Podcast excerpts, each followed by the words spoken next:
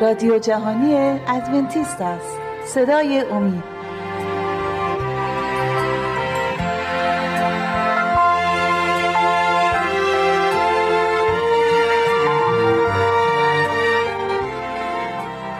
عرض سلام و ادب دارم خدمت شما بینندگان و شنوندگان و دوستان خوبی که در این لحظه به دیدن این برنامه نشستی ضمن عذرخواهی می‌کنم به خاطر مختصر سرماخوردگی دارم و به خاطر گرفتگی صدا. و جهت خوش آمدید به این برنامه و از شما دعوت می‌کنم نیم ساعت پیش رو رو با ما باشید. ضمنا امروز هم شهباز در کنارم هستم و در اجرای این برنامه منو یاری میدن. سلام.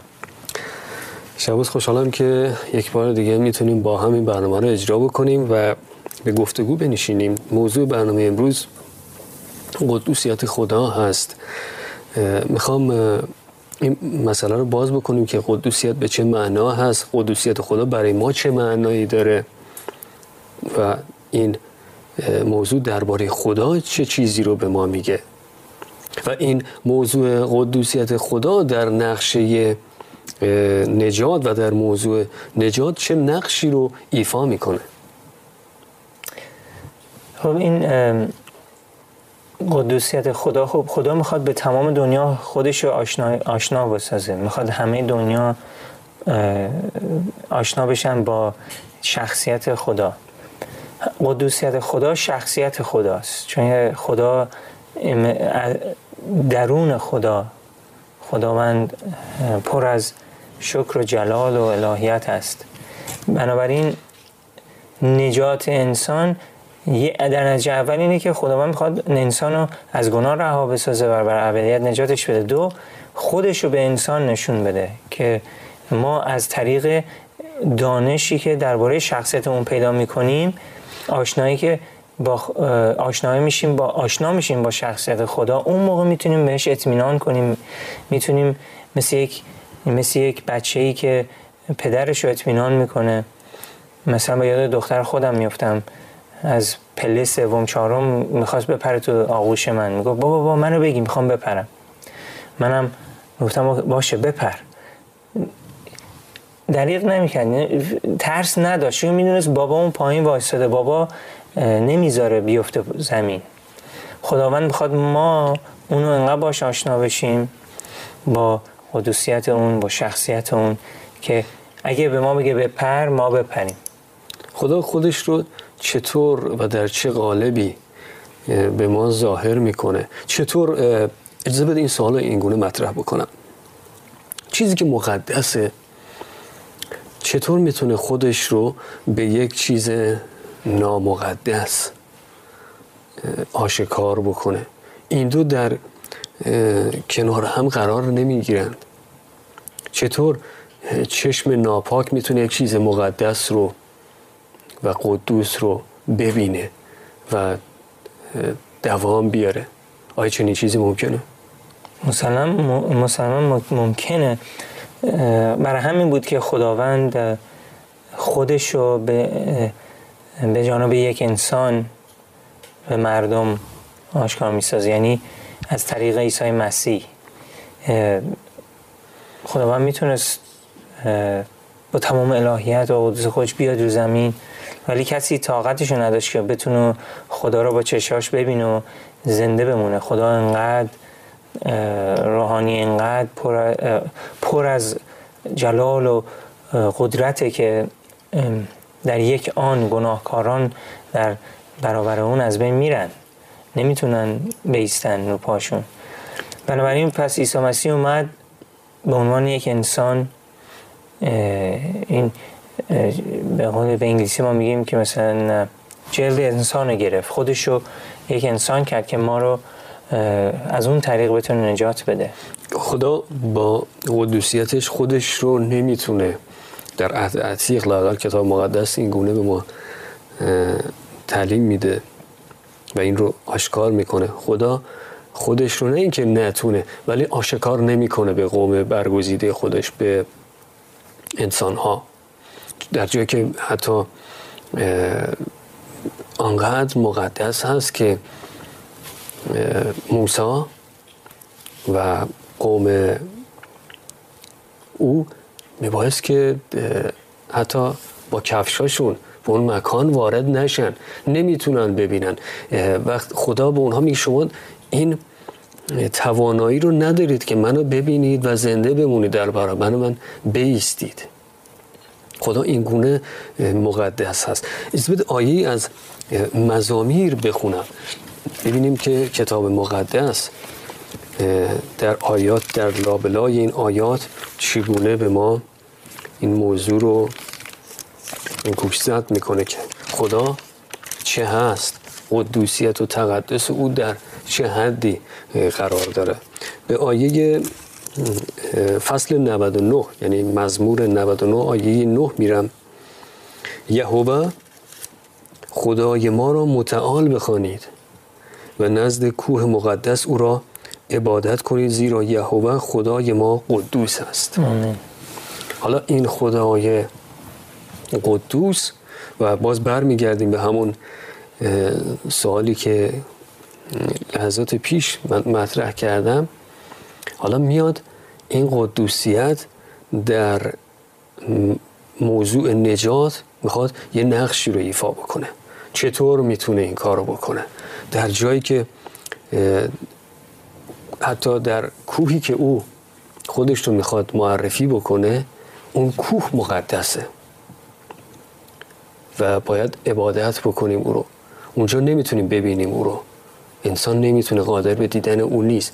اما روزی فرا می‌رسه زمانی که نیاز به نجات داریم و این نقشه باید تکمیل بشه بگونه ای و به اجرا در بیاد. حالا دیگه ما باید او رو ببینیم. این چه موقع هست؟ خب وقتی که من به یاد این آیه میفتم که عیسی مسیح در در یوحنا فصل 17 به پدرش میگه پدر منو با همون قدوسیت همون جلالی که با تو شریک بودم قبل از پیدایش دنیا من از نو اون قدوسیت اون جلال رو به من بده. چون من به تو قدوسیت جلال دادم به جلوی تمام آدم های روی زمین. عیسی مسیح وقتی که اومد روی زمین اومد که جلال و قدوسیت خدا رو به مردم زمین برسونه نشون بده که از طریق این پیدایش این دانش در ذهن تمام انسان ها خداوند بتونه شکل شخصیت خودش رو انکاس بکنه توی در ذهن تمام آدمایی که به اون ایمان میارن. پس عیسی مسیح خودش اون قدوسیت خدا هست. حالا اومده در شکل لباس انسانی ظاهر شده. آیا هنوز هم همون قدوسیت رو داره؟ بله. چطور ما که مقدس نیستیم می‌تونیم با او ارتباط برقرار بکنیم؟ زمانی ما نمی‌تونستیم. نه حالا چطور می‌تونیم؟ خب اتفاقا از پیدایش به خاطر اینکه عیسی مسیح تصمیم گرفته شده بود که عیسی مسیح به خاطر گناه انسان و در جای انسان قربانی خواهد شد قبل از اینکه عیسی مسیح بیاد روی زمین به خاطر انجام شدن این نجات در آینده مثل چون که می‌دونی که قبل از صلیب تمام ایماندارایی که قبل از صلیب زندگی می‌کردن که یهودی بودن با ایمان از طریق ایمان به آینده نگاه می‌کردن به صلیب عیسی مسیح.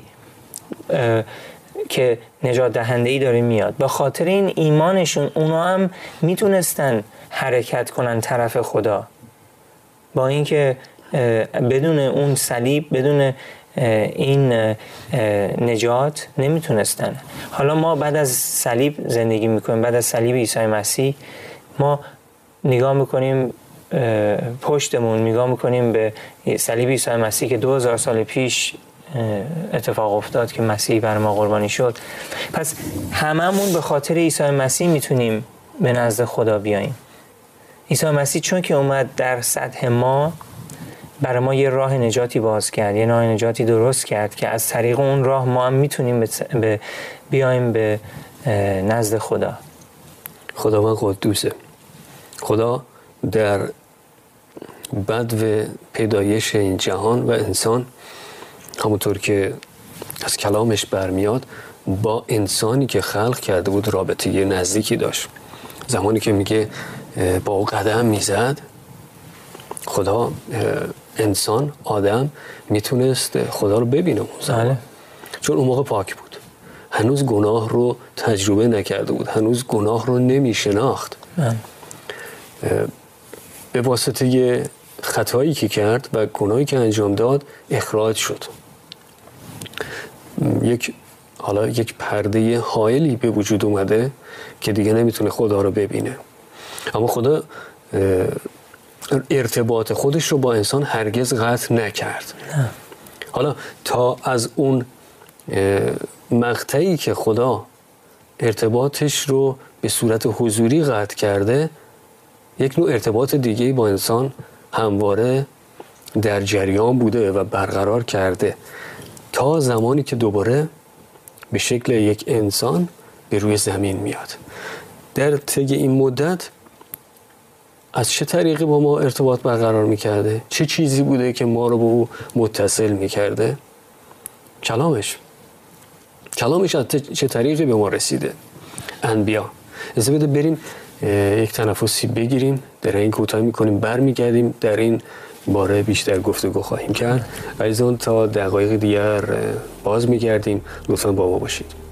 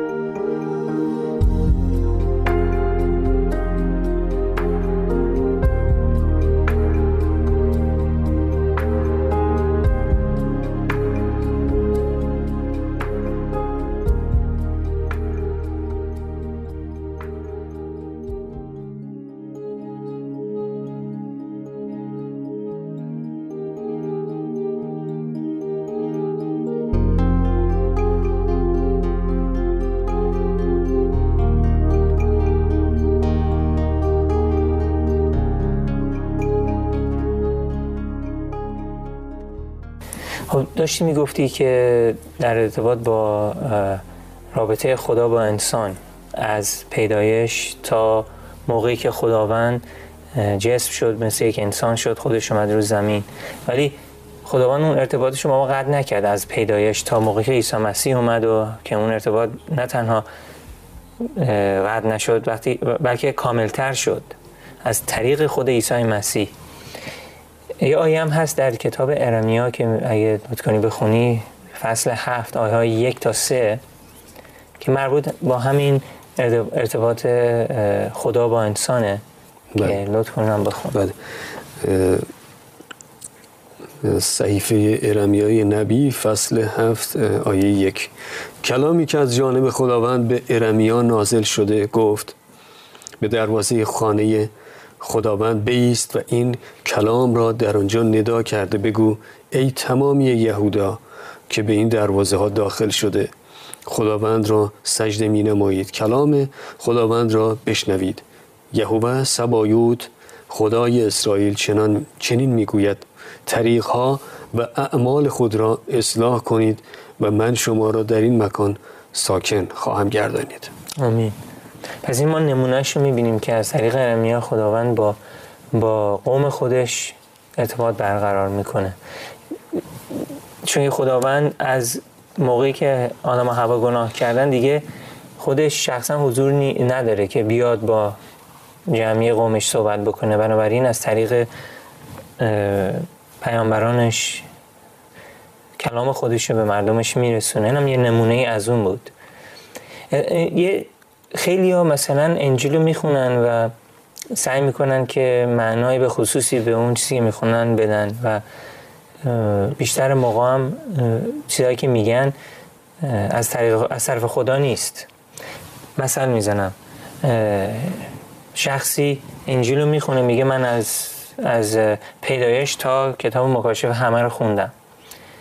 بعد برای خودش یک جنبشی رو شروع می‌کنه. یک کلیسایی می‌زنه و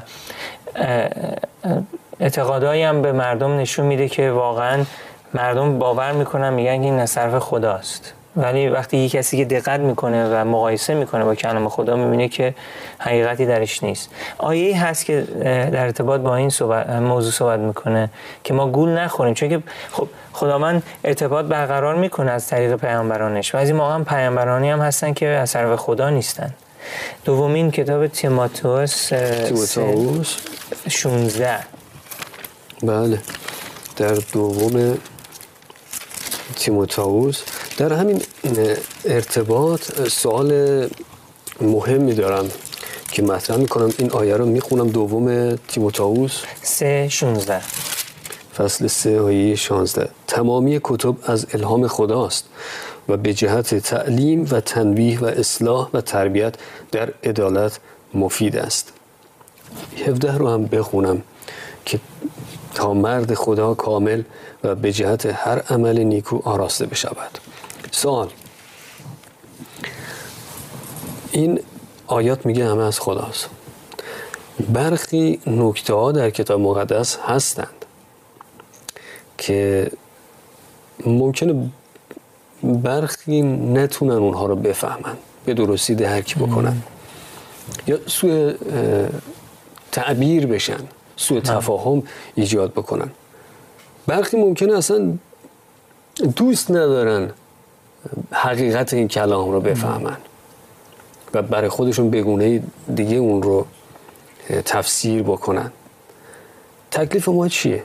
برخی ببین برخی میگن اولا یک سری که به هیچ عنوان قبول ندارن. حساب اونها کاملا جداست. ما از کجا بفهمیم این از طرف خداست؟ تازه اگه این کلام خداست چرا به این زبان گفته؟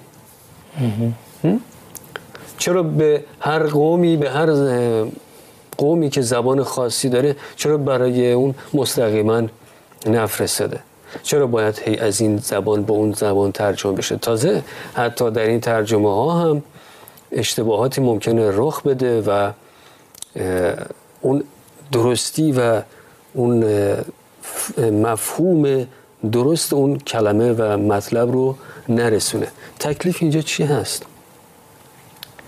خب سوال خیلی خوبیه و خیلی مهمه. ولی نکته هایی هستش که آدم بایستی به اونا تمرکز کنه. در اول کلام خدا نیاز نبود خداوند برای هر قومی هر ملیتی یه دونه پیامبری بفرسته.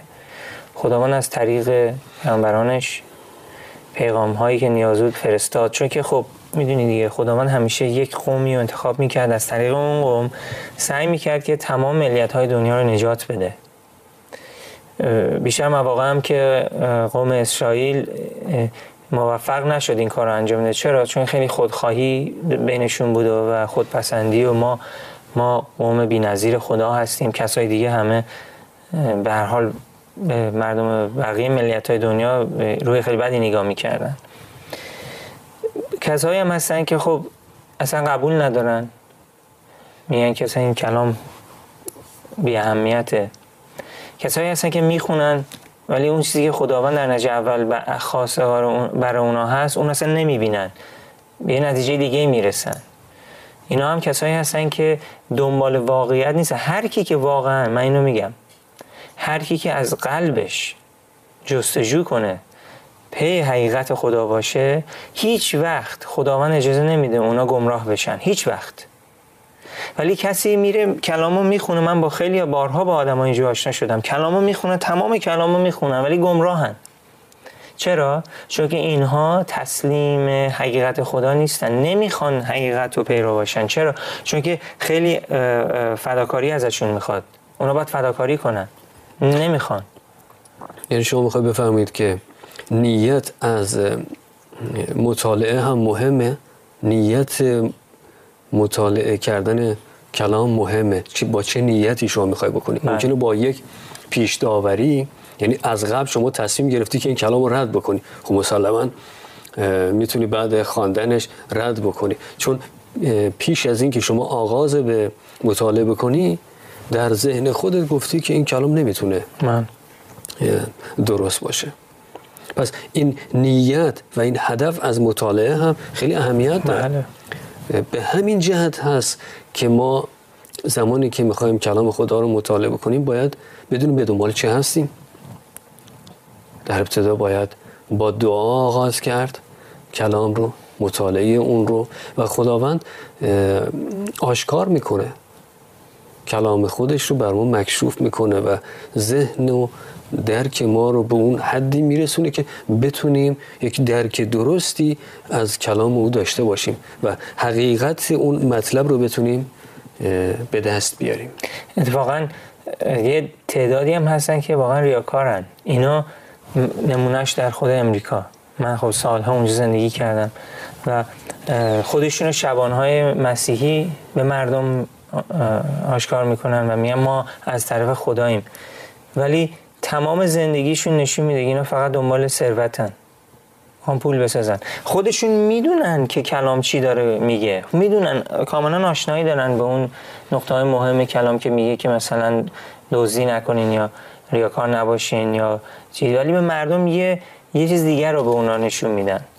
و از طریق دین سعی می‌کنن مردم و جیبای خودشون رو پر کنن. و همینجور هم هست. این, این, این اشخاص فقط تو این قرن نبودن قرن پیش یا این قرن. همیشه بودن. همیشه بودن و همیشه اینها لطمه زدن به دین واقعی عیسی مسیح. لطمه زدن لطمه خورده دین. ولی خداوند باز از طریق خادمای خودش کلامو به مردم میرسونه. بله. یاد یک سخنرانی میفتم که اخیرا هم گوش می‌دادیم شخصی می‌گفت این جفایی که به مردم شده در طی قرون از طریق کلیسای خاصی که کلیساست و نام مسیحیت رو هم بر خودش داره که کلیسای مسیحی و قتل عام کرده چه کرده شکنجه کرده ما نباید ضمن این رو اشتباه بگیریم. اون مسیحی نیست. هر کسی که نام مسیحی رو بر خودش داشت و این نام رو این کلمه رو یدک می‌کشه با خودش که مسیحی نیست. یک مسیحی یعنی پیرو راستین خود عیسی مسیح. کسی که اون پاکی مسیح رو قدوسیت خداوند رو درک کرده و او رو دنبال می‌کنه. پس خودش هم می‌تونه به نوعی تقدیس بشه. چطور یک نفر که مقدس میشه با پیروی از کلام خدا کلام حقیقی خدا نه اون تعبیرها و تفسیرهای آنچنانی که و برداشت هایی که دارند نه اون حقیقت کلام رو که می‌فهمه اون رو تعلیم میده اون رو بشارت میده و نام یک پیرو راستین مسیح رو بر خودش داره نمی‌تونه به انجام کارهای زشت دست بله. بزنه یک ایماندار حقیقی نمی‌تونه دروغ بگه چون خدا دروغگو نیست. یک ایماندار واقعی نمی‌تونه مردم رو شکنجه بکنه چون خدا کسی رو شکنجه نمی‌کنه. یک پیرو راستین خدا محبت داره چون خدا محبته. پس نباید ما این رو به اشتباه بگیریم. اگر در قرونی در گذشته کسانی با نام مسیحیت و برخواسته از کلیساهای خاصی به مردم جفا رسوندن اذیت و آزار رسوندن این رو نباید تعمیم داد به همه ایمانداران و کسانی که دنبال رو عیسی مسیح هستند مثلا حتما. و اتفاقا خیلی اینو به من گفتن در گذشته که خب دیدی این کلیسا در قرون وسطا چه کارا کرده به ملیت ها و به مردم و اینا. چرا من باید مسیحی بشم؟ بهشون گفتم خب این اگه یه کسی به نام کلیسا و مسیح این کارا رو کرده بدون اونها دشمن های هن. اومدن که ما رو از قدوسیت خدا دور بسازن. اینو یک وسیله در دست شیطانه. بهترین روشی که شیطان می‌تونه یه نفر گول بزنه این نیستش که فقط بهشون دروغ نشون بده. حقیقت رو با دروغ هم دیگه مخلوط می‌کنه بله. بهشون میگه که حالا منو پیرو باشی. بله همینطوره. خب این بحث رو باید در برنامه بعد هم ادامه بدیم. به پایان وقت برنامه امروز رسیدیم. متاسفانه فرصت بسیار اندک است برای طرح چنین موضوعات بسیار مهمی. از بده در برنامه بعد هم در این باره بیشتر صحبت کنیم. ایضا سپاسگزاری می‌کنیم که با ما همراه بودید. تا دیدار دیگر و برنامه دیگر خداوند نگهدار شما باد.